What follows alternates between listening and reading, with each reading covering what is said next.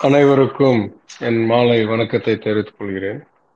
சிறப்பாக இந்த மாதம் முழுவதும் இந்த ட்விட்டர் ஸ்பேசஸ் நிகழ்ச்சிகள் தொடர்ந்து நடந்து கொண்டிருக்கிறதற்கு மாண்புமிகு அமைச்சரும் என்னுடைய அருமை சகோதரரும் அணியின் செயலாளருமான முனைவர் டி ஆர் பி ராஜா அவர்களுக்கும் அணியில் சிறப்பாக பணியாற்றிக் கொண்டிருக்கும் அனைத்து நிர்வாகிகளுக்கும் முதல் என் வாழ்த்தை தெரிவித்துக் கொள்கிறேன். இந்த ஒரு வரலாற்றில் பதிவு செய்யக்கூடிய ஒரு நிகழ்வாக தொடர்ந்து முப்பது நாட்கள் போன ஆண்டும் நடந்ததை நான் பார்த்தேன். நான் பங்கேற்றேன் என்று கருதுகிறேன். இதில் எனக்கு ஒரு வாய்ப்பை அளித்ததுக்கு நான் நன்றியை தெரிவித்துக் கொள்கிறேன். இந்த தலைப்பு மிக முக்கியமான எனக்கு பொருத்தமான தலைப்பாக வழங்கியதற்கும் நான் நன்றியை தெரிவித்துக் கொள்கிறேன். பொருத்தமான என்றதற்கு நான் மூணு காரணம் சொல்வேன். ஒன்று ஒரு காலத்தில் இந்த அணிக்கு நான் செயலராக பணி செய்து இங்கே இன்றைக்கு இருக்கும் பல நிர்வாகிகளுக்கு நான் தேர்ந்தெடுத்த ஒரு பெருமையை பெற்றுக் கொடுத்தீர்கள் நீங்கள் எனக்கு. அதே போல் இரண்டாவது இன்றைக்கு நான் வகிக்கும் துறை அமைச்சராக இருக்கிற துறை தகவல் தொழில்நுட்பம் மற்றும் டிஜிட்டல் சேவைகள். அதை விட முக்கியமாக ஒரு காரணம் நான் கூற வேண்டியது என் வாழ்நாளில் என் மாணவ காலங்களில் நான் இந்த தகவல் தொழில்நுட்ப புரட்சியை அதாவது உலக அளவில் இந்த மாற்றத்தை நான் மிகவும் நெருங்கிய பார்வையுடன் பார்த்தவன் பல காரணங்களுக்காக. அந்த வரலாற்றை வைத்து நான் முதல் ஆரம்பிக்க கூறுக விரும்புகிறேன். ஏனென்றால் எந்த அளவுக்கு தலைவர் கலைஞருடைய உடைய செயல்கள் புரட்சிகரமான செயல்களாக இருந்தது அந்த ஒரு தொலைநோக்கு பார்வையோடு இருந்தது என்று தெரிவதற்கு இன்றைக்கு இருக்கிற இளைஞர்கள் எல்லாமே ஆட்டோமேட்டிக்கா ஸ்மார்ட் போன் இன்டர்நெட் சோசியல் மீடியான்னு தெரிஞ்சவர்கள் இந்த வரலாற்றை ஒரு அளவுக்கு தெரிவதற்கு வாய்ப்பு கம்மி தான் அதனால் நான் இந்த வரலாற்றில் முதல் ஆரம்பிக்கிறேன். முதல் முதலாக அனைவரும் வீட்டிற்கு வாங்கி செல்லக்கூடிய அளவிற்கு ஒரு பர்சனல் கம்ப்யூட்டர் என்று வந்தது. ஒரு டெஸ்க்டாப் கம்ப்யூட்டர் ஆயிரத்தி தொள்ளாயிரத்தி எண்பத்தி ஓராம் ஆண்டு.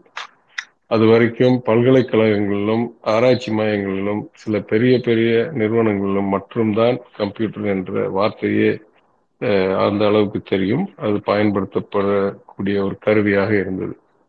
ஆயிரத்தி தொள்ளாயிரத்தி எண்பத்தி ஒன்னில் அன்றைக்கு இருக்கிற நிதியில் சுமார் ஆயிரத்தி ஐநூறு டாலர் அளவிற்கு ஏகான் என்ற முதல் ஒரு பர்சனல் கம்ப்யூட்டர் வீட்டுக்கு எடுத்துட்டு போற அளவுக்கு ஒரு கம்ப்யூட்டர் ஐபிஎம் கம்பெனியால் நிறுவனத்தினால் அறிமுகப்படுத்தப்பட்டது.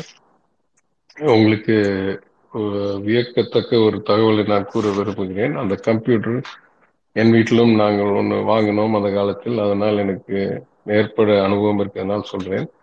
அந்த கம்ப்யூட்டருடைய memory capacity sixty four KB sixty four kilo bytes அதாவது அந்த ரேண்டம் ஆக்சிஸ் மெமரியோடைய மொத்த capacity sixty four kilo bytes hard டிரைவோடைய capacity twenty MB twenty megabytes இன்னைக்கு ஒரு நல்ல கேமராவில் ஒரு புகைப்படத்தை எடுத்தால் அதை விட கூடுதலாக இடம் எடுக்கிறது மெமரி ஒரு நல்ல போட்டோவுக்கு அப்ப யோசிச்சு பாருங்க எந்த அளவுக்கு இருந்தது அந்த ஏர்லி டேஸ் ஆஃப் கம்ப்யூட்டிங் ஆயிரத்தி தொள்ளாயிரத்தி எண்பத்தி ஏழில் நான் முதல் முதலாக அமெரிக்காவுக்கு என் உயர் படிப்புக்கு சென்ற போது வேக்ஸ் என்ற மினி மெயின் ஃப்ரேம் என்ற கம்ப்யூட்டரில் தான் எங்களுக்கெல்லாம் அக்கௌண்ட் கிடைக்கும். அன்றைக்கு இன்டர்நெட் கிடையாது.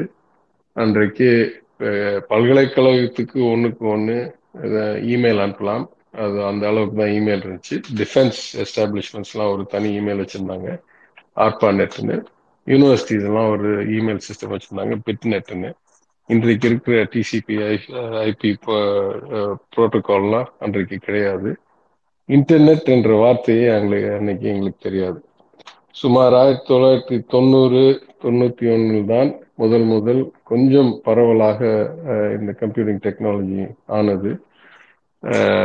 முதலில் விண்டோஸ் அறிமுகப்படுத்தினார்கள் மைக்ரோசாஃப்ட் ஆப்பிள் ஏற்கனவே ஒரு கிராஃபிக்கல் யூசர் இன்டர்ஃபேஸ் இருந்தது. ஆனால் அந்த மெஷின்லாம் ரொம்ப short production small production and high price அதனால பொதுவாக மைக்ரோசாஃப்டால் ஐபிஎம் கம்ப்யூட்டர்ஸ்க்கு உருவாக்கப்பட்ட ஆப்ரேட்டிங் சிஸ்டம் மைக்ரோசாஃப்ட் விண்டோஸ் அதற்கு பிறகு படிப்படியாக இன்டிகிரேட்டட் இமெயில் அதற்கு பிறகு இணைய தளம் இன்டர்நெட் அதற்கு பிறகு அன்றைக்கு வந்த பெரிய analogue to digital conversion devices அதனால முதல் முதலாக ஃபேக்ட்ரியில கடையில பெரிய நிறுவனத்துல ஆட்டோமேட்டடா ஒரு நபர் போய் எந்த டேட்டாவும் என்டர் பண்ண தேவையில்லாத அளவுக்கு என்டர்பிரைஸ் ரிசோர்ஸ் பிளானிங் என்ற நோஷன் உருவாக்கி முதல் முதல்ல இஆர்பி சிஸ்டம்லாம் உருவாக்கப்பட்டது ஏர்லி டு மிட் நைன்டிஸ் ஏன் இதெல்லாம் சொல்ல வரேன் என்றால் இந்த உலக அளவில் அமெரிக்க அளவில் நான்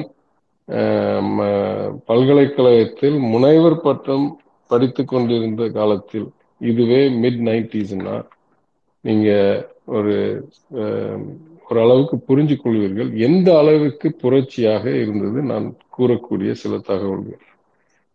தமிழ்நாடு இந்தியாவிலேயே முதல் மாநிலமாக ஒரு தகவல் தொழில்நுட்ப கொள்கை அறிக்கை அதாவது ஒரு ஐடி பாலிசி ஐடி பாலிசி தலைவர் கலைஞர் அரசாங்கத்தினால் வெளியிடப்பட்டது ஆயிரத்தி தொள்ளாயிரத்தி தொண்ணூத்தி ஏழு.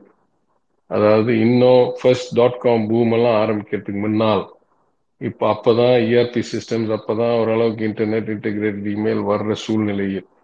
அந்த ஒரு early days of today's world of கம்ப்யூட்டிங்லேயே இந்த ஒரு ஐடி பாலிசி ஆயிரத்தி தொள்ளாயிரத்தி தொண்ணூத்தி ஏழில் அறிவிக்கப்பட்டு உடனடியாக ஒரே ஆண்டில் தொழில்துறையிலிருந்து பிரிச்சு தகவல் தொழில்நுட்பத்துறை என்று ஒரு தனி துறை தனி செயலருடன் தனி அமைச்சருடன் உருவாக்கப்பட்டது அக்டோபர் ஐந்தாம் தேதி ஆயிரத்தி தொள்ளாயிரத்தி தொண்ணூத்தி எட்டு எந்த அளவுக்கு தொலைநோக்கு பார்வை இருந்திருக்கணும் என்று இதில் உங்களுக்கு தெரிய வரும். அதற்காகவே தான் நான் உலக அளவில் என்ன நடந்து கொண்டிருந்தது என்றதை சுட்டி காட்டியிருக்கிறேன் அடுத்தடுத்து தலைவருக்கு தெரிய வந்தது இந்த துறையில் மிகவும் வேலை வாய்ப்பு அதிகம் வர்றதுக்கு நல்ல சுற்றுச்சூழல் இருக்கு.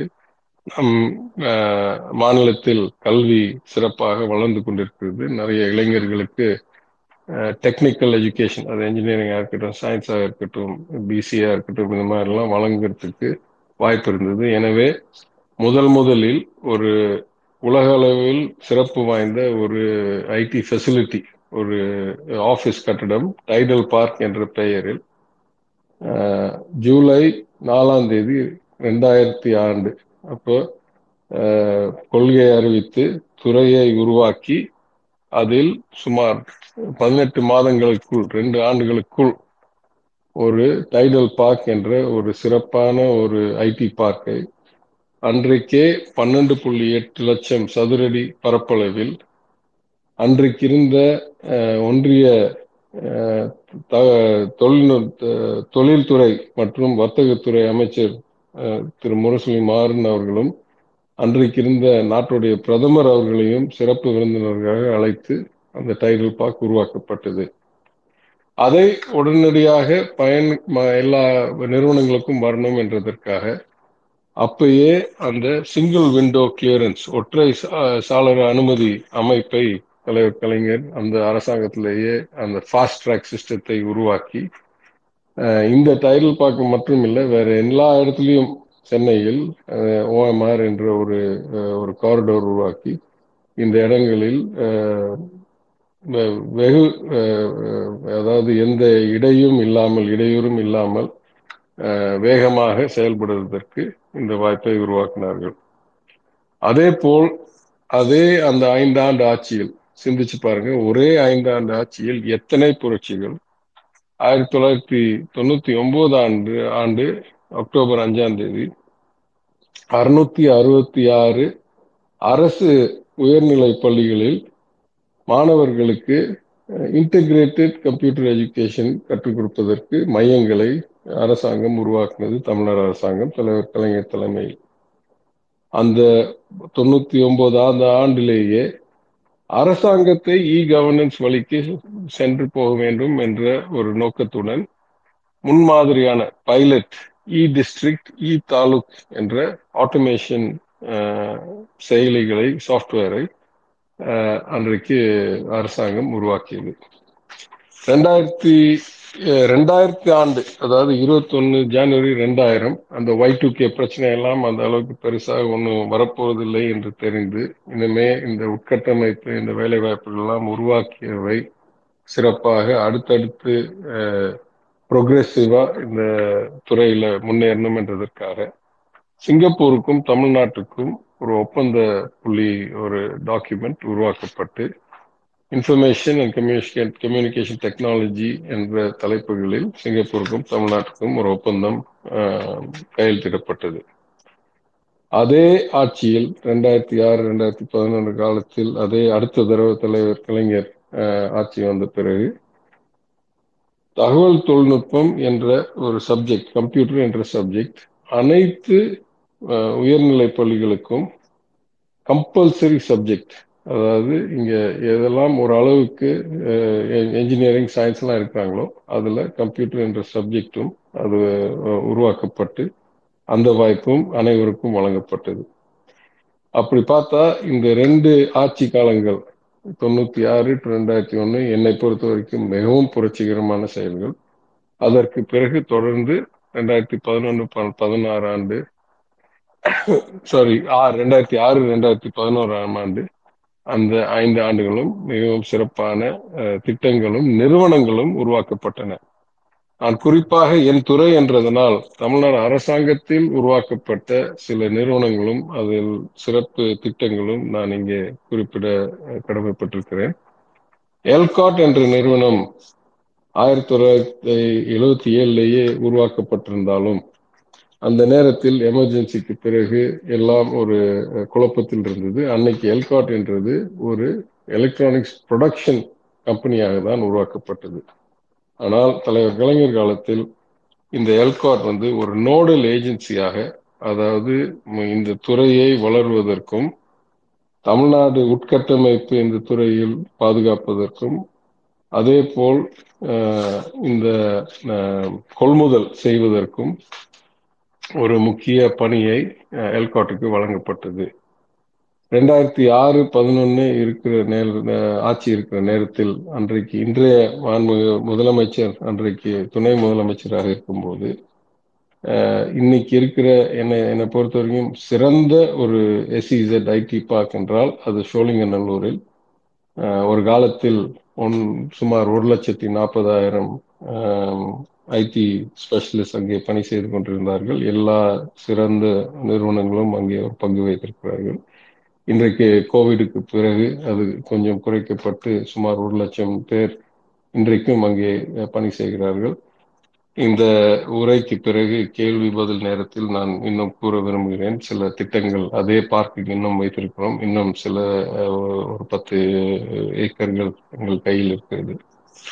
அந்த ஐடி பார்க் கான்செப்டையும் டியர் டூ சிட்டிஸ் அதாவது கோயம்புத்தூர் மதுரை மதுரையில் ரெண்டு இடம் திருச்சிராப்பள்ளி சேலம் திருநெல்வேலி ஹோசூர் என்ற அளவுக்கு எல்லா இடத்துலையும் அந்த பரப்பி இன்றைக்கு சுமார் ஆயிரத்தி முன்னூத்தி uh, இருபதுக்கு மேல் ஏக்கர்கள் இந்த எஸ்இசட்லையும் சுமார் uh, ஐம்பத்தி ஆறு ஏக்கர் நான் எஸ்இசடும் இன்றைக்கு அயல்காட்டிடம் இருக்கிறது. அதில் சில இடங்கள் ஏற்கனவே கட்டப்பட்டு இல்ல நிறுவனங்களுக்கு வழங்கப்பட்டு பணி நடந்து கொண்டிருக்கு முழுமையாக அதாவது கட்டட பணி முழுமையாக நிறைவடைந்து ரெகுலர் கமர்ஷியல் ஆப்ரேஷன் நடந்து கொண்டிருக்கிறது சில இடங்களில் இன்னும் கட்டடம் கட்டி கொண்டிருக்கிறோம். சில இடங்களில் இன்னும் அந்த நிறுவனங்கள் அந்த பணியை துவங்க இருக்கிறார்கள் இந்த துறையில் எல்காட்டுக்கு பிறகு இரண்டாவது முக்கியமான ஒரு வேர்டிக்கல் ஒரு ஒரு டிபார்ட்மெண்ட் இல்லை ஒரு ஹெச்ஓடி என்றால் அது தமிழ்நாடு இ கவர்னன்ஸ் ஏஜென்சி அந்த தமிழ்நாடு இ கவர்னன்ஸ் ஏஜென்சி ரெண்டாயிரத்தி ஆறில் உருவாக்கப்பட்டு போன ஆட்சியில் எல்லா அந்த முன்னுதாரணமான பைலட் ஸ்கீம்ஸ் எல்லாம் இ கவர்னன்ஸ் எடுக்கப்பட்ட சூழ்நிலையில் அதை விரிவாக்கணும் என்றதற்காக அந்த பிஎன் இ கவர்னன்ஸ் ஏஜென்சியை நிறுவிச்சு எல்லா இ கவர்னன்ஸ் இனிஷியேட்டிவ்ஸ் அந்த அரசாங்கத்துடைய எல்லா மு முயற்சிகளும் இந்த நோடல் ஏஜென்சியில் நடைபெற வேண்டும் என்ற ஒரு ஒரு உத்தரவு பெறப்பெற்று இந்த துறை இன்றைக்கு மிகவும் முக்கியமான பணிகளை எல்லா பாலிசி நிர்வகிக்கிறது எல்லா டேட்டா பேஸ் வைத்திருக்கிறது. எல்லா ஸ்டாண்டர்ட் செட் பண்றது இதையெல்லாம் இந்த இ கவர்னன்ஸ் ஏஜென்சி அதே போல் இ ஆஃபீஸ் அதே போல் இன்றைக்கு இப்போ உரிமை தொகைக்கு நடந்த பணிகளில் சில பங்கு. ஆனால் இந்த இ கவர்னன்ஸ் ஏஜென்சி என்றது நிர்வகிக்கப்பட்டு என்னை பொறுத்த வரைக்கும் கொஞ்சம் வருத்தமாக இருக்கிறது. இதோடைய முழு பலன் மக்களுக்கு இன்னும் அடையவில்லை. நடுவில் பத்து ஆண்டுகளுக்கு இதற்கு அந்த அளவுக்கு முயற்சி எடுக்கவில்லை அதிமுக ஆட்சி. திருப்பி நம் முதலமைச்சர் தலைமையில் வந்த பிறகு அதை வேகப்படுத்தி இன்னைக்கு டிஎன் சிஎம் டேஷ்போர்ட் உள்ளிட்ட பல பணிகளை அங்கே ஆரம்பித்திருக்கிறோம். அதே போல் இந்த இ சேவை மையங்களுடைய கவர்னன்ஸும் அதில் இருக்கிறதுனால் அந்த ஏஜென்சி மூலமாக இ சேவை ஃபார் ஆல் என்ற முயற்சியில் சுமார் நாற்பதாயிரம் இடத்திற்கு மேல் இ சேவை மையங்களை உருவாக்கி மக்கள் ஒரு அரசு அலுவலகத்தை நாடத்திற்கு தேவை இல்லாமல் அந்த இ சேவை மையத்திலேயே முடிஞ்ச அளவுக்கு ஒரு இருநூறுக்கு மேற்பட்ட சேவைகளை பெறலாம் என்ற சூழ்நிலை இன்றைக்கு அதிகரித்து கொண்டிருக்கிறோம். இன்னொரு சிறப்பான ஒரு நிறுவனம் நான் கூற கடமைப்பட்டிருக்கிறேன். அது தமிழ் வர்ச்சுவல் அகாடமி என்ற ஒரு நிறுவனம். அது முதலில் தமிழ் இணைய கல்விக் கழகம் தமிழ் வர்ச்சுவல் யூனிவர்சிட்டி என்ற ஒரு நிறுவனம். அதற்கு பிறகு தமிழ் வர்ச்சுவல் அகாடமி என்று தலைவர் கலைஞரால் பதினாறாவது ஜூலை ரெண்டாயிரத்தி பத்தாவது மாதத்தில் உருவாக்கப்பட்டது. இது அட்மினிஸ்ட்ரேட்டிவ் கண்ட்ரோல் அதாவது மேலாண்மை தகவல் தொழில்நுட்பத்துறையின் அடிப்படையில் இருக்கிறதே தவிர அதோடைய கடமை தமிழ் பயிற்சி இணையதள வழியாலும் உலக அளவிற்கும் அதே போல் தமிழ் கம்ப்யூட்டிங் அதாவது சாஃப்ட்வேர் ஸ்டாண்டர்ட்ஸ் எல்லாம் தமிழில் உருவாக்குவதற்கு ப்ரமோஷன் அதை முன்னெடுக்கிறதுக்கு. இன்றைய காலை கூட ஒரு உதாரணம் சொல்ல விரும்புகிறேன். இன்றைய காலையில் பல நாடுகளில் அதாவது விருப்ப தமிழ் கல்வி பெற பல மாணவர்கள் இருக்கார்கள். உங்களுக்கு அனைவருக்கும் தெரியும். பல லட்ச தமிழர்கள் நம்மளுடைய சிறப்பான கல்வி திட்டத்தினால் வெளிநாடுகளில் சென்று சில பேர் சில ஆண்டுகளுக்கு இருந்து திரும்புகிறார்கள். சில பேர் நிரந்தரமாக இங்கே செட்டில் ஆகிறார்கள் அவர்களுடைய பசங்களுக்கெல்லாம் திருப்பி தமிழ் கற்றுக் கொடுக்கணும் என்ற ஆர்வத்தில் ஆங்காங்கே சில நாடுகளில் உதாரணத்துக்கு இப்போ நான் மேற்கு ஆஸ்திரேலியா மாநிலத்துக்கு போயிட்டு வந்தேன். அங்கே இந்த ஆண்டு அதை ஒரு ஸ்கூல் சப்ஜெக்டாக ஏற்றுக்கொண்டிருக்கிறார்கள். ஏன்னா நிறைய தமிழர்கள் அங்கே இருக்கிறார்கள். ஆனால் பல நா நாடுகளில் அந்த அளவுக்கு ஃபார்மல் ஸ்கூலிங் சிஸ்டம்ல அதாவது அரசு பள்ளிகளிலோ இல்லை தனியார் பள்ளிகள் அரசு ஸ்டாண்டர்ட்ஸ்லேயோ தமிழ் கற்றுக்கொள்வதற்கு வாய்ப்பு இல்லாததனால் தனிநபர்கள் ஆர்வத்துடன் கற்று கற்றுக்கொள்வதற்கு அவங்களுடைய புதல்வர்களை அங்காங்கே டியூஷன் மாடல் மாதிரி நடத்திட்டு இருக்காங்க அதுல ஒரு கோரிக்கை வந்தது. தமிழ்நாடு அரசாங்கமே ஒரு தமிழ் எஜுகேஷன் டிப்ளமா தமிழ் கல்வி கற்றுக் கொடுக்கறதுக்கு ஒரு சர்டிபிகேட் சான்றிதழை வழங்கினால் அதன் அடிப்படையில் ஒவ்வொரு வெளிநாட்டிலும் ஆஸ்திரேலியாவில் அமெரிக்காவில் ஜெர்மனியில் யுனைடெட் கிங்டம்ல இந்த இந்த ஒரு டிப்ளமாவை வச்சுக்கிட்டு யாருக்கு எந்த அளவுக்கு பயிற்சி பெற்றிருக்கிறார்கள் எந்த அளவுக்கு அவர்களால் அடுத்தவர்களுக்கு பயிற்சி கொடுக்க முடியும் வழங்க முடியும் என்ற ஒரு புரிதல் எல்லோருக்கும் இருக்கும் என்றதற்காக அந்த கோரிக்கையை ஏற்று இன்றைக்கு மாண்பு முதலமைச்சர் அவர்கள் அந்த டிப்ளமாவுடைய உதாரணமும் அந்த திட்டம் தமிழ்நாடு ட்ரைனிங் டீச்சர்ஸ் ட்ரைனிங் யூனிவர்சிட்டியோடைய இணைந்து செய்யறதுக்கு உருவாக்கியிருக்கிறார்கள். இந்த நம் முதலமைச்சர் வந்த பிறகு இந்த தமிழ் வர்ச்சுவல் அகாடமியில் இன்னும் பல பணிகளை சேர்த்திருக்கிறோம். அதாவது வரலாற்று சிறப்புமிக்க அடையாளங்கள் அது கீழடியில் கிடைக்கிற பொருள்களோ இல்லை பழைய இலக்கியமோ இல்லை எல்லா வகையிலும் நம் பழமை வாய்ந்த சிறப்பு வாய்ந்த கலாச்சாரத்தோடைய அடையாளங்களை வர்ச்சுவல் லைப்ரரியாக அதாவது ஒரு நூலகமாக இணையதள நூலமாக உருவாக்கி வைக்கணும் என்ற ஒரு முயற்சியும் எடுத்துக்கொண்டிருக்கிறோம். அடுத்து நான் கூற வேண்டியது ஐசிடி அகாடமி ஆஃப் தமிழ்நாடு அதாவது தமிழ்நாடு தகவல் மற்றும் தொடர்பு தொழில்நுட்ப அகாடமி. இந்த அகாடமி இருக்குன்னு நிறைய பேருக்கு தெரியாது. இது வந்து தலைவர் கலைஞரால் அவருடைய அரசாங்கத்தினால் ரெண்டாயிரத்தி ஒன்பது ஆண்டு இது பப்ளிக் பிரைவேட் பார்ட்னர்ஷிப்பாக ஒரு முன்னுதாரணமாக ஒரு பயிற்சி மையமாக உருவாக்கப்பட்டது. அன்றைக்கு இருந்த இலக்கு இந்த நிறுவனத்தினால் மாணவர்களுக்கு ஆசிரியர்களுக்கு சிறந்த ஒரு பயிற்சி அளிக்கணும். அன்றைக்கு எந்தெந்த நேரத்தில் எந்தெந்த ஒரு கம்ப்யூட்டர் சப்ஜெக்டோ ப்ரோக்ராமிங் லாங்குவேஜோ டெக்னாலஜியோ நெட்ஒர்க்கிங்கோ என்னென்ன அன்றைக்கு லேட்டஸ்டாக இருக்கோ அதையெல்லாம் சிறந்த வழியில் கற்றுக் கொடுக்கணும் பயிற்சி கொடுக்கணும். அது வேலை வாய்ப்பு உருவாக்குவதற்கும் நிறுவனங்களுக்கு சிறந்த ஒரு பணியாளர்கள் தேர்வு செய்வதற்கும் சிறப்பாக இருக்கும் என்ற அடிப்படையில் உருவாக்கப்பட்டது. இதோடைய எந்த அளவுக்கு இது புரட்சிகரமான முன்மாதிரியான ஒரு முயற்சி என்று நான் கூறணும் என்றால் நான் சில உதாரணங்கள் நீங்க கூற கடமைப்பட்டிருக்கிறேன். இந்த வாரம் வரும் வாரம் டெல்லியில் நடக்க வேண்டிய இந்த ஐசிடி அகாடமி ஆஃப் தமிழ்நாடு உடைய நிகழ்வை முதலமைச்சருடைய ஒரு ஆய்வு கூட்டம் இருக்கிறதுனால் ஒத்தி வச்சிருக்கிறோம். ஆனா நான் சொல்ல வேண்டியது இந்த ஐசிடி அகாடமி எந்த அளவுக்கு வெற்றி பெற்றிருக்கு என்றால் தமிழ்நாடை தவிர பத்து மாநிலங்களில் அலுவலகம் திறந்து இன்றைக்கு இந்த ஐசிடி அகாடமியோடைய பிரிட்ஜ் கான்ஃபரன்ஸ் அதாவது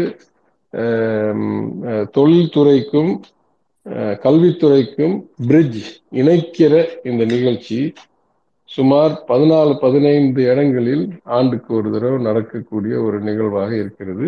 இதோடைய டெல்லி நிகழ்ச்சி இன்னும் இரண்டு வாரங்களில் நடக்கக்கூடிய திட்டம் போட்டிருக்கிறோம். அதே போல் சென்ற வாரம் பத்து நாட்களுக்கு முன் கோயம்புத்தூரில் நடந்தது. இன்னும் சில நாட்களில் மதுரையில் நடக்க இருக்கிறது. திட்டப்படி இது டெல்லியில் மாத்திரம் இல்லை இது மும்பாயில் புவனேஸ்வரில் இதே மாதிரி ஒரு பத்து பதினோரு இடங்களில். ஏன்னா பத்து மாநிலங்களில் அலுவலகம் வைத்திருக்கக்கூடிய தமிழ்நாடு அரசாங்கத்துடைய joint venture public private partnership நிறுவனம் இன்றைக்கு நாட்டிலேயே வேற எந்த நிறுவனமும் இல்லாத ஒரு வெற்றி பெறாத அளவுக்கு பயிற்சிக்கு ஒரு முக்கிய பங்கு வகிக்கும் ஒரு நிறுவனமாக மாறி இருக்கிறது இதுவும் ஒரு அடையாளமாக நான் கூறுவேன். என் சிறப்பு அடையாளமாக கூறுவேன். தொலைநோக்கு பார்வையினால் என்னென்ன உருவாக்க முடியும்? ஒரு நல்ல தலைவர் தொலைநோக்கு பார்வையுடன் என்னென்ன உருவாக்க முடியும் என்றதற்கு. இதிலும் நான் கூற வேண்டியது அனைவருக்கும் தெரியும் மிக சிறந்த எழுத்தாளர் பேச்சாளர் முத்தமிழ் அறிஞராக இருந்தாலும் கல்வியில பள்ளியிலேயோ கல்லூரியிலேயோ தகவல் தொழில்நுட்பமா கற்றத்திற்கு வாய்ப்பில்லாதவர் தலைவர் கலைஞர். அப்ப அவர் படிக்கும் காலத்தில் இல்லாத இந்த துறை இல்ல இந்த ஒரு முன்னேற்றம் எல்லாம் நுட்பம் எல்லாம் உடனடியாக அதை அறிந்து புரிந்து அதனுடைய எதிர்கால வளர்ச்சியை நன்கு உணர்ந்து அதன் அடிப்படையில் இவ்வளவு புரட்சிகரமான ஒரு தொலைநோக்கு பார்வையுடன் செயல்கள் ஒன்று மாத்திரம் இல்லை ரெண்டு மாத்திரம் இல்லை. எத்தனை நிறுவனங்கள் நான் கூறியிருக்கிறேன் எத்தனை கொள்கை விளக்கம் துறை உருவாக்குவது எத்தனையோ வகையில் டைட்டில் பார்க் என்ற நோஷன் எல்லாமே உருவாக்கி தமிழ்நாட்டிற்கு ஒரு நல்ல ஒரு வளர்ச்சிக்கு பாதையை வகுத்தவர் தலைவர் கலைஞர் புரட்சியை உருவாக்கினவர் தலைவர் கலைஞர். இறுதியாக நான் கூற வேண்டியது டாக்டர் மேனகா மகேந்திரன் என்றவர்கள் இன்றைக்கு எனக்கு ஒரு ஒரு குரு மெசேஜ் அனுப்பியிருந்தார்கள். என்னை எனக்கு ஞாபகப்படுத்தினார்கள் வெறும் டைட்டில் பார்க் மற்றும் உருவாக்கினவர் இல்லை தலைவர் Kalaignar. Golden jubilee biotech park for women என்று சிறுசேரியில் இருக்கிற அந்த one and one and only women's biotech park in Asia என்ற ஒரு பார்க்கை உருவாக்குனரும் தலைவர் கலைஞர் தான். அது அவரால் அவருடைய தொலைநோக்கு பார்வையை ஒரு உதாரணமாக எடுத்துக்கொள்ள வேண்டும் என்று அவர் கூறியிருக்கிறார்கள். அவருக்கு நன்றி கூறி அந்த உதாரணத்தையும் நான் கூறி என் உரையை முடித்துக்கொள்கிறேன் கேள்விகள் வந்தால் நான் பதில் அளிக்கிறேன். நன்றி. அனைவருக்கும். பாலு மணிமாறன் அவர்கள் கேட்டிருக்காங்க. How important is data accumulation about people industry natural resources and others are in e governance where TN stands in that aspect now அப்படின்னு கேட்டிருக்காங்க சார் நான் அடிப்படையாக சொல்வேன் தகவல் என்றது முடிவெடுக்கக்கூடிய ஒரு சக்தியை உருவாக்கும். தகவல் இல்லாம எந்த ஒரு திட்டத்தையோ ஒரு முயற்சியோ எடுக்கிறது இருட்டில் வழி பாதையை தேடுவது போல். அதனால தகவல் என்றது வெளிச்சத்தை கொடுக்கிறது எப்படி என்ன இருக்கிற சூழ்நிலை. அவர் சின்ன உதாரணம் கொடுக்குறேன். இப்போ நான் எடுத்துக்கொண்டிருக்கிற முயற்சி தமிழ்நாட்டில் இந்த துறையில் எந்த அளவுக்கு எங்கெங்க என்னென்ன நடக்குது? ஏன் சொல்ல வரேன்னா திடீர் திடீர்னு எனக்கு அழைப்பு வருது. இங்கே ஒரு ஐநூறு பேர் இப்போ கூடுதலாக இன்னைக்கு ஆரம்பிக்க போகிறோம் இல்லை இந்த வாரம் இங்கே ஆயிரம் பேர் எக்ஸ்பான்ஷன் பண்ண போகிறோம் இல்ல பல நிறுவனங்கள் என்ன வந்து பாக்குறாங்க. இப்ப முக்கியமா ஜென்பேக்ட்ன்ற மாதிரி பெரிய குளோபல் கம்பெனிஸ் மதுரைக்கு வரோம் இல்ல கோயம்புத்தூருக்கு வரோம் இந்த மாதிரிலாம் தகவல் வரும்போது சில சமயம் நம்ம ஊக்குவித்து கொண்டாடுறோம். சில சமயம் அந்த அளவுக்கு ஈர்ப்பு இருக்கு தமிழ்நாட்டுக்கு. இந்த மாதிரி நான் சொல்றது ஒரு இருபது இருபத்தஞ்சு ஆண்டுக்கு முன்னால் தலைவர் கலைஞர் வச்சிருந்த தொலைநோக்கு பார்வையினால் வந்த வளர்ச்சியினால். அப்போ எங்கே யார் இருக்காங்க எந்த அளவுக்கு இருக்காங்கன்னு தெரிந்தால் அதன் அடிப்படையில் எத்தனையோ எங்களுடைய செயலை எங்களுடைய திட்டங்களை எங்களுடைய முயற்சிகளை சிறப்பிக்கலாம் என்று நம்புகிறோம். இது வரைக்கும் நான் வந்து ஒரு ஒரு வெளிநாட்டு பயணம் கூட போய் யார்கிட்ட போய் என்ன மார்க்கெட் பண்ணலாம் எந்த அளவுக்கு அவங்க தேவை இருக்கு ஏற்கனவே இங்க எத்தனை பேர் இருக்காங்க இல்லைன்றது தெளிவா இருக்காதது எனக்கு ஒரு குறையாக தெரியுது. அப்ப என் துறையிலேயே வளர்ச்சியை உருவாக்குவதற்கு தகவல் இருந்தால் யாரிடம் எந்த உதாரணத்தை சுட்டிக்காட்டலாம் யாரிடம் எந்த தகவலை பெற்றுக்கொள்ளலாம் யாரிடம் இன்னும் என்ன சிறப்பு சிறப்பாக செய்யலாம் என்று அறிந்து கொள்ளலாம் என்ற அளவு கூட ஒரு முழுமையான டேட்டா பேஸ் இல்லாதது எனக்கு குறையா இருக்கு. முழு அரசாங்கத்தை எடுத்தீர்கள் என்றால் தகவல் இல்லாமல் மிகவும் கடினமான ஒரு முயற்சி. அரசிலேயே இருக்கிற பெரிய பிரச்சனைகள் என்ன என்றால் வருவாய் மிகவும் குறுகிய இடங்களிலிருந்து தான் வரும். ஆனால் செலவு பல இடங்களில் செய்ய வேண்டிய கடமை ஒரு நல்ல ஆட்சிக்கு இருக்கிறது.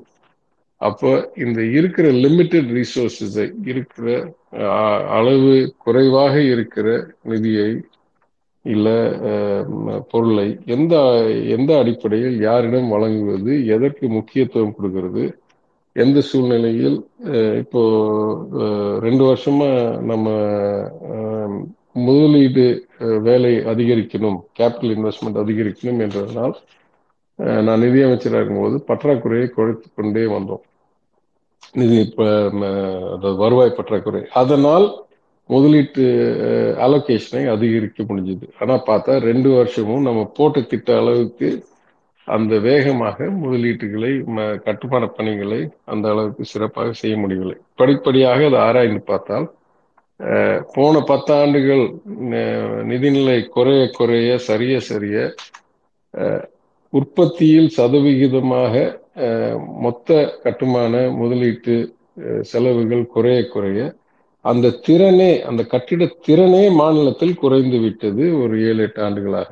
அப்ப அந்த திறனை அதிகரிக்கிறதுக்கு ஒரு மாசத்துலயோ ஒரு மூணு மாசத்துலயோ பண்ண முடியாது என்றதுனால்தான் இந்த ஸ்லோடவுன்லாம் ஆச்சுன்னு அதற்கு ஒரு செயலியை உருவாக்கி அதில் வந்து ப்ராஜெக்ட் எல்லாம் அப்லோட் பண்ணி கம்ப்ளீஷன் பெர்சன்டேஜஸை ரியல் டைமில் ட்ராக் பண்ணி பேமெண்ட்ஸை ட்ராக் பண்ணி அந்த ஒரு குழுவுக்கு தலைவராக என் முதலமைச்சர் என்னை நியமித்ததினால் அது மூணு மாதத்துக்கு ஒரு தடவை அந்த குழுவை நடத்தி அதாவது நூறு கோடிக்கு மேலே இருக்கிற எல்லா முதலீட்டு திட்டங்களையும் கண்காணித்து அதில் கண்டறிந்து அந்த ஒரு இன்ஃபர்மேஷன் மாடலை சிறப்பித்து அதனால் ஒரு அளவுக்கு ஆக்சலரேட் பண்ண முடிஞ்சது.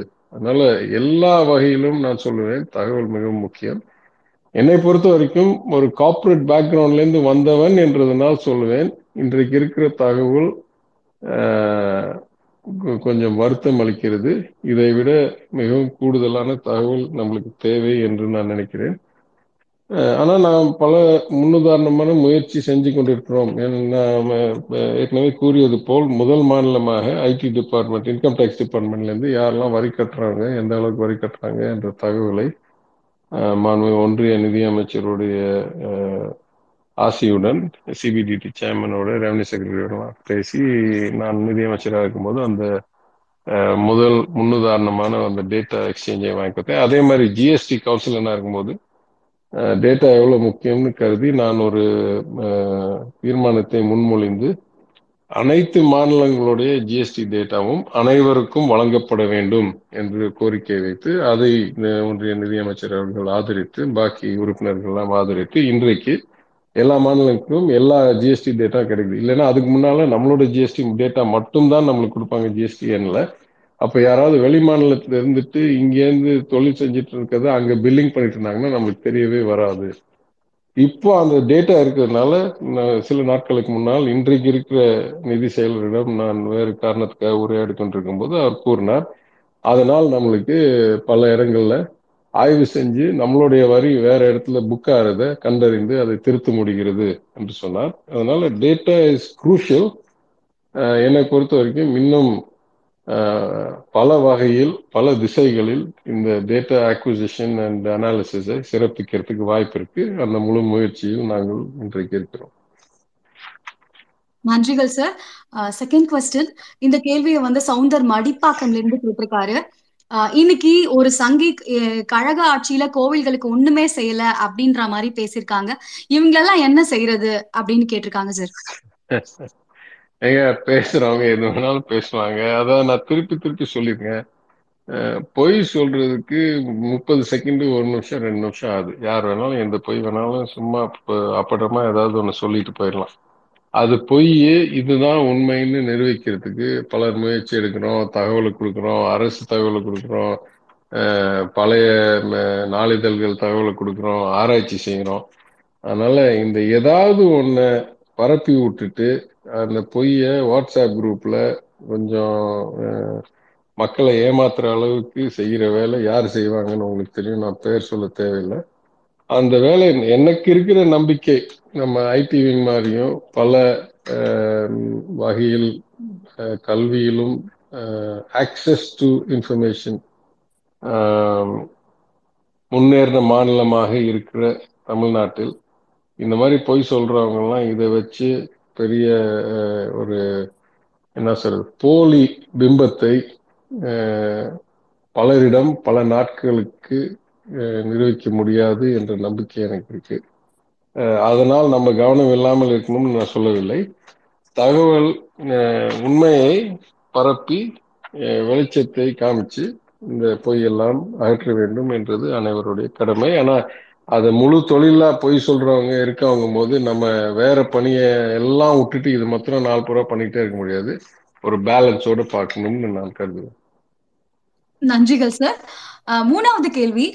ரேஷன் அட்டை கலைஞர் மகளிர் உரிமை திட்டம் இந்த மாதிரி பல திட்டங்களுக்கு மக்களோட தனிநபர் தரவுகளை நம்ம சேகரிக்கிறோம்.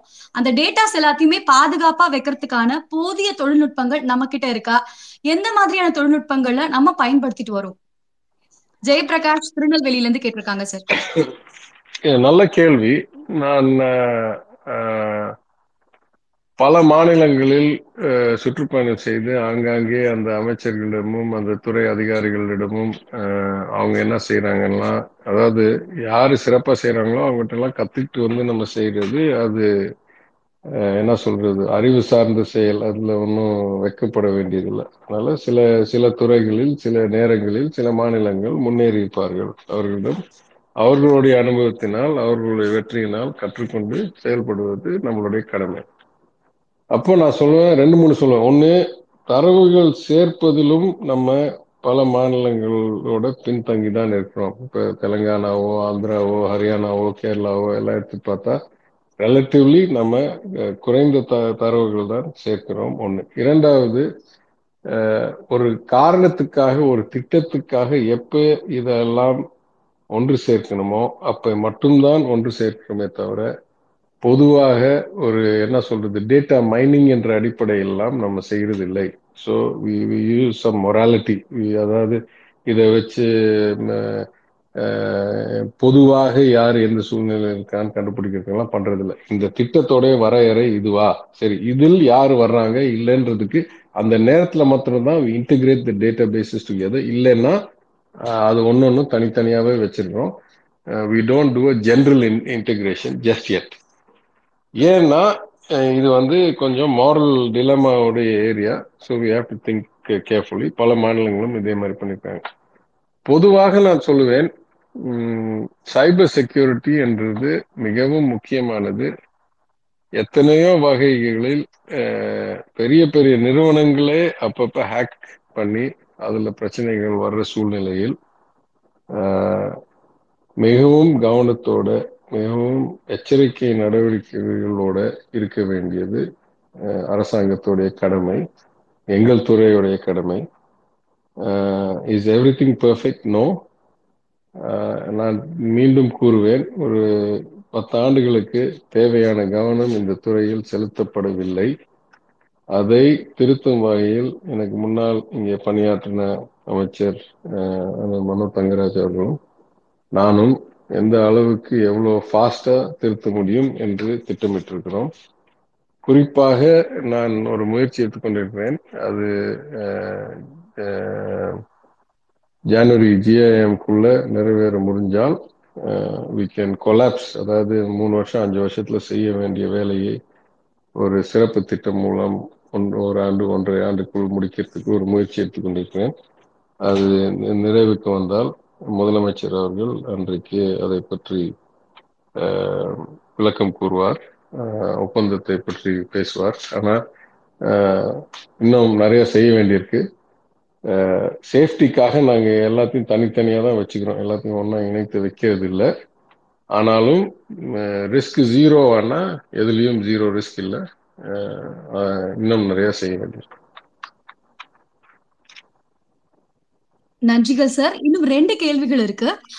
பாஜக அரசு தகவல் தொழில்நுட்பம் சார்ந்த வளர்ச்சி சார்ந்து பேசாம எப்பவுமே வந்து மதத்தையும் சாதியுமே வச்சு அரசியல் பண்றாங்களே இது நீங்க எப்படி பாக்குறீங்க அப்படின்னு நெல்லையில இருந்து சீனிவாசன் கேட்டிருக்காரு சார் இல்ல எந்த ஒரு அரசும் நான் சொல்றேன். முதலமைச்சர் தெளிவாக சொல்கிறார். ஏதாவது சிறப்பா செஞ்சிருக்கோமா? செஞ்சதை வச்சு அரசியல் செய்வோம்.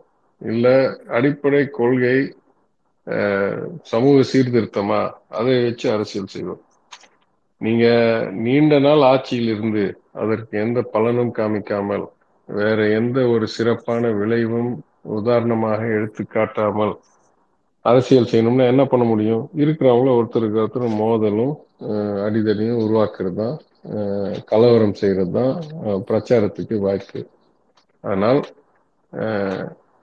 செயல்திறனும் மனித நேயமும் நான் மீண்டும் மீண்டும் கூறுகிறேன். ஒரு அரசியல்வாதிக்கும் ஒரு கழகத்துக்கும் ஒரு அரசாங்கத்துக்கும் அழகு. செயல்திறனும் மனித நேயமும் இருந்தா அதனுடைய விளைவு சிறப்பான திட்டங்கள் அது மக்கள் பல மக்களுக்கு பலனடையும் பல வகையில் மாநிலம் வளரும் வேலை வாய்ப்பு அதிகரிக்கும் பொருளாதாரம் முன்னேறும். அதை வைத்து மக்களை சந்தித்து இதெல்லாம் பண்ணியிருக்கோம். பாருங்க. வேற யாரும் பண்ணாத நாங்கள் பண்ணியிருக்கோம் இல்லை அவங்களோட சிறப்பாக பண்ணியிருக்கோம் எங்களுக்கு வாக்களிங்கன்னு பிரச்சாரம் செய்யலாம். நாங்கள் அது மாதிரி எதுவும் பண்ணாம மிகவும் ஒரு சர்வாதிகாரமான முடிவுகளை தவறான விளைவுகள் தரும் முடிவுகளை டிமானிட்டைசேஷன் மாதிரியோ இல்ல நாலு மணி நேரத்துல நாட்டுப்புற லாக்டவுன்ல போடுறது மாதிரியோ செஞ்சிருந்தா நீங்க எந்த அடிப்படையில போய் மக்கள்கிட்ட பேசுவீங்க அப்போ கலவரம் செய்யறது தவிர வேற வழி இல்லை. அதனால அவங்களுக்கு இருக்கிற ஒரே பாதையை அவங்க பின்பற்றுறார்கள். நம்மளுக்கு இருக்கிற அதோட சிறந்த வழியை நம்ம பின்பற்றோம். நன்றிகள் சார். கடைசி கேள்வி. ஏஐ மாதிரியான டெக்னாலஜி எல்லாம் அரசு கட்டமைப்புல எப்படி யூஸ் பண்ணலாம்? அந்த மாதிரியான திட்டங்கள்லாம் உங்களுக்கு ஏதாச்சும் பிளான் இருக்கா அப்படின்னு கலசப்பாக்கம் என்று சரவணன் கேட்டிருக்காருங்க சார். ஆக்சுவலாக இது மிகவும் சிறந்த ஒரு நேரமாக ஒரு தொழில்நுட்பமாக நான் கருதுகிறேன் ஏற்கனவே we have had discussions with some of the biggest players with Microsoft with Google with other people people. Uh, சாட் ஜிபிடிலாம் என்னை பொறுத்த வரைக்கும் ஆரம்பம் தான் இன்னும் basically the current wave of AI இதோடைய சிறப்பு என்ன நான் நான் சொல்ற மாதிரி நான் ஆயிரத்தி தொள்ளாயிரத்தி எண்பதுன்னா எனக்கு ஒரு பதினாலு பதினஞ்சு வயசுலேருந்து கம்ப்யூட்டர் துறை மாற்றத்தை நெருங்கிய பார்வையுடன் அனுபவத்துடன் வளர்ந்தவன் என்ற அடிப்படையில் நான் சொல்லுவேன். இது மூணாவது நாலாவது தர தடவை சொல்றாங்க. ஏஐயோடைய இதுதான் ஃபைனல் கம்மிங் இதுதான் ஆக்சுவல் டிரான்ஸ்ஃபர்மேஷன் ஆனால் இப்போ என்ன வித்தியாசம்னா almost infinite amounts of data being collected தரவுகள் எல்லை இல்லாமல் நம்மளால சேர்க்க முடியுது. ஏன்னா ஸ்டோரேஜோடைய காஸ்ட் வந்து கிட்டத்தட்ட ஜீரோ ஆயிடுச்சு. கடல் கடலா தரவுகளை சேர்த்து வைக்க முடியும். அது மட்டும் இல்லை ப்ராசஸிங் காஸ்ட் அதாவது அந்த தரவுகளை வகுத்து அதுல இருந்து ஏதாவது ஒரு தெளிவை ஒரு உண்மையை ஒரு புரிதலை வெளியெடுக்கிறதுக்கு இருக்கிற செலவும் மிகவும் குறைந்து விட்டது. அதை வந்து பர்மனண்டா வைக்க தேவையில்லை. கிளவுட் கம்ப்யூட்டிங் போது எப்ப தேவையோ அப்ப மாத்திரம் அதை பயன்படுத்திக்கிட்டு பாக்கி நேரத்தில் அதை பயன்படுத்த தேவையில்லைன்றனால யூஸ் பேஸ்ட் கம்ப்யூட்டிங் காஸ்ட்னு வந்துருச்சு. இதெல்லாம் இதனால் now the possibilities of having the machine அது ஏஐனா என்ன? மனுஷன் இதுதான் பண்ணணும்னு சொல்லி பண்ணாம அந்த தகவல் வைத்து அந்த ஒரு ப்ராசஸிங் என்ஜினை வச்சு அந்த கம்ப்யூட்டரே ஏதோ ஒரு திட்டமிட்டு சொல்றது. இதுதான் ஏஐ ஆனா இப்ப அரசாங்கத்துல பார்த்தா முதல் முதல்ல ஆரம்பிக்க வேண்டியது சரியான மொழி சரியான உதவி திட்டங்கள். இப்போ கால் சென்டரோ இல்ல நம்ம வேற ஏதோ ஒரு இப்ப என்ன சொல்றது கம்ப்ளைண்ட் லைனோ புகார் லைனோ வைக்கிறது will have to staff it with human beings அவங்களுக்கு நம்ம பயிற்சி கொடுக்கணும். பயிற்சி கொடுக்கும்போது ஒரு தாசில்தாரோடைய அளவுக்கு அனுபவம் வரணும்னா கால் சென்டர் ஆளுக்கு எப்படி வரும்? முடியவே முடியாது. அப்போ ஏஐயோடைய பலன் என்னவென்றால் இருக்கிற டேட்டாவெல்லாம் ஏற்கனவே வந்த புகார்கள் அதற்கு வந்த விளைவுகள் இருக்கிற ஜியோ இருக்கிற சட்டம் இருக்கிற உதாரணம் இருக்கிற கவர்மெண்ட் டேட்டா எல்லாத்தையும் சேர்த்து வச்சு மெஷினுக்கு கொடுத்தா particularly working on doing this in Tamil தமிழ்ல ஏன்னா ஃபோனில் ஒரு ஒரு முதியோர் வந்து என்னுடைய பென்ஷன் ஏன் வரவில்லை என்றது ஒரு நபரிடம் கேட்காமல் அந்த ஃபோன் அடித்து வெறும் லோ ரெகுலர் காலில் ஒரு இந்த பக்கம் அவங்க பேசுறது மனுஷனா இல்லையான்னு அவங்களுக்கு தெரியாது. ஏன்னா வாய்ஸ் வந்து ஒரு நபர் பேசுகிற மாதிரி இருக்கும். ஆனால் அதை வந்து குறிப்பா அந்த நபருடைய சூழ்நிலை என்ன என்று கண்டறிந்து சொல்ற அளவுக்கு இன்றைக்கு அந்த அளவுக்கு ஏன் இருக்கிற மாதிரி எனக்கு புரிதல் இருக்கிறது. இந்த பெரிய பெரிய நிறுவனங்களிடம் பேசின பிறகு. அதனால் from citizen services and complaint resolution onwards இன்னொரு இடத்துல நான் சொல்றேன். நான் நிதியமைச்சர் இருக்கும்போது ஒரு முயற்சி முதலமைச்சருடைய ஆதரவுடன் செய்தது. Litigation assessment and oversight committee அதாவது ஒரு லட்சத்தி அறுபதாயிரம் கேஸும் என்னமோ தமிழ்நாடு அரசாங்கம் பங்கு இருக்கு. அதாவது பிளேன்டிஃபோ டிஃபெண்டோ எத்தனையோ கேஸு எவ்வளவோ தவறான விளைவு நான் பார்த்துருக்கேன். பத்து வருஷம் கவனிக்காம இருபது லட்சம் ரூபா இருந்த ஒரிஜினல் கேஸ் இப்போ அஞ்சு கோடி ரூபாய்க்கு ஜட்மெண்ட் வருது. ரொம்ப தவறா இருந்ததுனால இதெல்லாம் திருத்தணுன்றதுக்காகவே அந்த மாதிரி ஒரு குழுவை உருவாக்கி எப்பெல்லாம் ஒரு காம்ப்ளிகேட்டட் கேஸ் வருதோ அதுல வந்து ரிட்டையர்ட் ஜட்ஜு சிறந்த வழக்கறிஞர்கள்லாம் நியமிச்சு அவங்களுடைய அறிவுரையுடன் செயல்படுத்தணும் என்று திட்டமிட்டு அது மிக சிறப்பான ஒரு விளைவை இரண்டு ஆண்டுகளில் பல ஆயிரம் கோடி ரூபாய் நம்மளுக்கு சேமிப்பு கொடுத்து பல முக்கியமான கேஸஸை முடிக்கிற அளவுக்கு நம்மளுக்கு பலன் கொடுத்தது.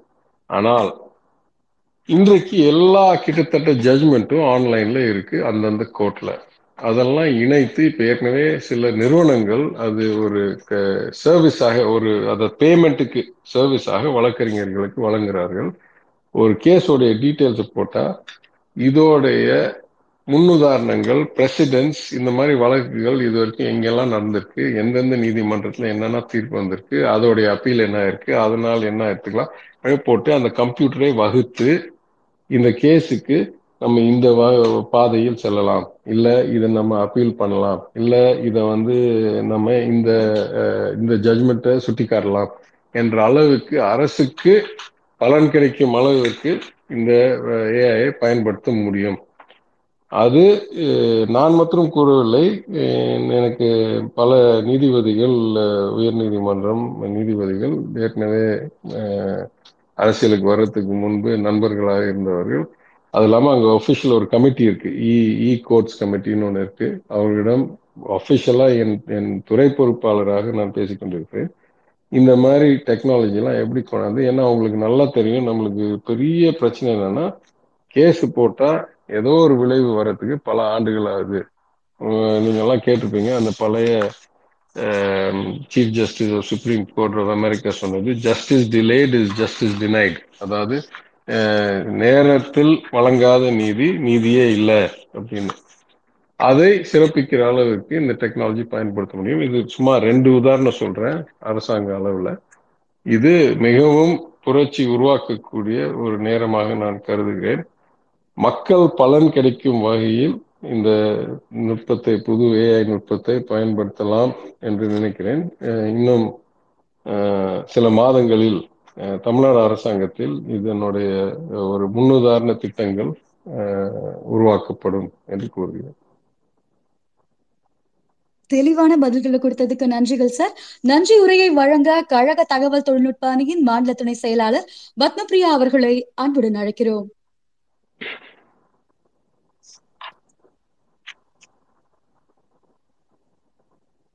இருபத்தி ஆறாம் ட்விட்டர் ஸ்பேசஸ் நிகழ்ச்சி நிகழ்த்த முதல் முதல் காரணமாக இருந்த கழக தலைவருக்கும் கழகத்தின் உடன்பிறப்புகளுக்கும் எங்கள் அணியின் செயலாளர் டி ஆர் பி ராஜா அவர்களுக்கும் அணியின் இணை துணை செயலாளருக்கும் முக்கியமாக இந்த நிகழ்வு இந்த அளவுக்கு வெற்றிகரமாக நகழ் நிகழ முக்கிய காரணமாக இருந்த டெக்னிக்கல் ஸ்டாஃப்ஸ்க்கும் முதுமுழல் நன்றி. கழகத்தின் கரங்களை வலுப்படுத்தவும் தற்காலத்திற்கு ஏற்றாற் போல செயல்பட்டு கொண்டிருக்கும் தகவல் தொழில்நுட்ப அணி என்பது ஒரு கட்சியின் நவீன கொள்கை பரப்பு அணி என்பதை தாண்டி தற்காலத்தில் நிகழ்ந்து கொண்டிருக்கும் பொய் பிரச்சாரங்களை தடுக்கக்கூடிய ஒரு வாரியர் டீமா இன்னைக்கு அமைஞ்சிருக்கு அப்படின்னா அதுக்கு ஒருவர் முழு முதல் காரணமா இருந்திருக்காரு. ஒருவர் இப்படி உழைச்சிட்டு இருக்காரு அப்படின்னு அவர் சொல்றதை விட அவர் போன பிறகும் அவருடைய செயல்பாடு பற்றி மற்றவங்க பேசுறது தான் உண்மையான கிரெடிட் அந்த வகையில இன்னைக்கும் எங்களுடைய அணி செயலாளர் டிஆர்பி பி ராஜா அவர்கள் தினமும் ஒழித்து கொண்டிருக்கும் ஒரு பெயர் வந்து பிடிஆர் அவர்களோட பெயர். அண்ட் அது மட்டும் இல்லாம ஆபீஸ்ல திரும்ப திரும்ப இவருடைய செயலும் இவருடைய டீச்சிங்கும் தான் இன்றளவும் ஐடி விங் வந்து சிறப்பாக செயல்பட்டு கொண்டிருப்பதற்கு முக்கியமான காரணம் என்று சொன்னால் அது மிகையாகாது. மதுரை மண்ணுக்காரர் நம் அனைவருக்கும் சொந்தக்காரர் மூன்று எழுத்து மந்திரம். இந்த எந்திரத்தின் மூலம் எங்கள் அனைவருக்கும் கொண்டு சேர்த்த தகவலும் வரலாறும் உங்களை விட சிறப்பாக ஒருவர் எடுத்துரைத்திருக்க முடியுமா என்று கேட்டால் அது விந்தைக்குரியதே. அதற்கு உங்களுக்கு மரமான நன்றி சார். கழகத்தின் வரலாறையும் தலைவர்களின் பங்களிப்பையும் தொலைநோக்கு பார்வையும் அதன் வழி நிகழ்ந்த முன்னேற்றம் என்பதையெல்லாம் வரலாற்று கலந்த சுவாரஸ்யமான ஒரு நிகழ்வா வந்து இன்னைக்கு உங்களுடைய உரையில வந்து நீங்க எடுத்து வச்சீங்க. ஓய்வறியா பணிக்கு இடையில நேரம் ஒதுக்கி நீங்கள் கொண்டு சேர்த்த உரை உரை மிகவும் தெளிவாகவும் நேர்த்தியாகவும் இருந்தது என்பதை கூறியாக வேண்டும். Once again thank you for your unwavering commitment and for making this event memorable sir இந்த ட்விட்டர் ஸ்பேசஸ் நிகழ்ச்சி இன்றளவும் வெற்றிகரமாக நிகழ்த்த இதுக்கான பிளானிங்ஸ் அண்ட் எக்ஸிகியூஷன்ல முதல் முதல் காரணமாக இருக்கக்கூடிய மறுபடியும் எங்களுடைய அணி செயலாளர் டிஆர்பி ராஜா சார் அவர்களுக்கும் டெக்னிக்கல் ஸ்டாஃப்ஸ்க்கும் மீண்டும் ஒருமுறை நன்றி. ஐடிவின் சார்பாக நடந்த இந்த இருபத்தி ஆறாம் நாள் ட்விட்டர் ஸ்பேசஸ் நிகழ்ச்சியில் கலந்து கொண்டு தகவல்களை சுமந்து செல்லும் உங்கள் அனைவருக்கும் ஐடிவிங் குடும்பத்தின் சார்பாக அன்பும் வாழ்த்துக்களும். நன்றி நன்றி.